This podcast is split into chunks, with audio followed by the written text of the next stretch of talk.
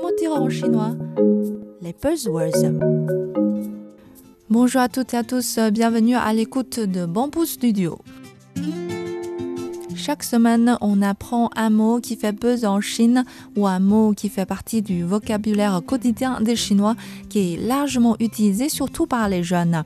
C'est le cas pour le mot d'aujourd'hui est inventé par le monde du jeu vidéo. Certains joueurs ont recours à un programme de triche pour progresser très rapidement dans le jeu sans avoir à tuer avec diligence les ennemis. Ce comportement d'avoir recours au programme de triche pour gagner le jeu est appelé en chinois kai gua, kai ouvrir, gua fait référence au programme de triche.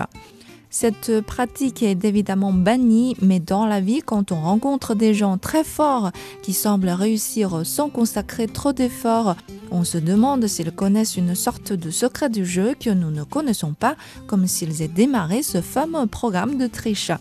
Exemple, quelqu'un a fait des études prestigieuses, obtenu un emploi convoité et est enfin devenu PDG à 30 ans. Face à ce genre de vie fabuleuse, on n'a qu'à s'exclamer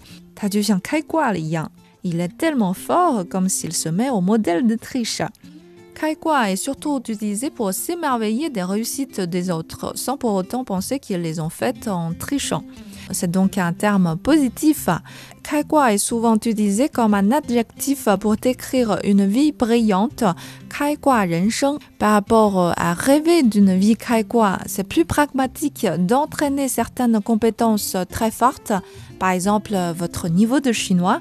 Et à ce moment-là, on n'a qu'à vous féliciter en disant Ni de Zhongwen Kaikwa Vous êtes super fort en chinois. Voilà, c'est le mot pour aujourd'hui, kai. Merci de l'avoir suivi. À la prochaine.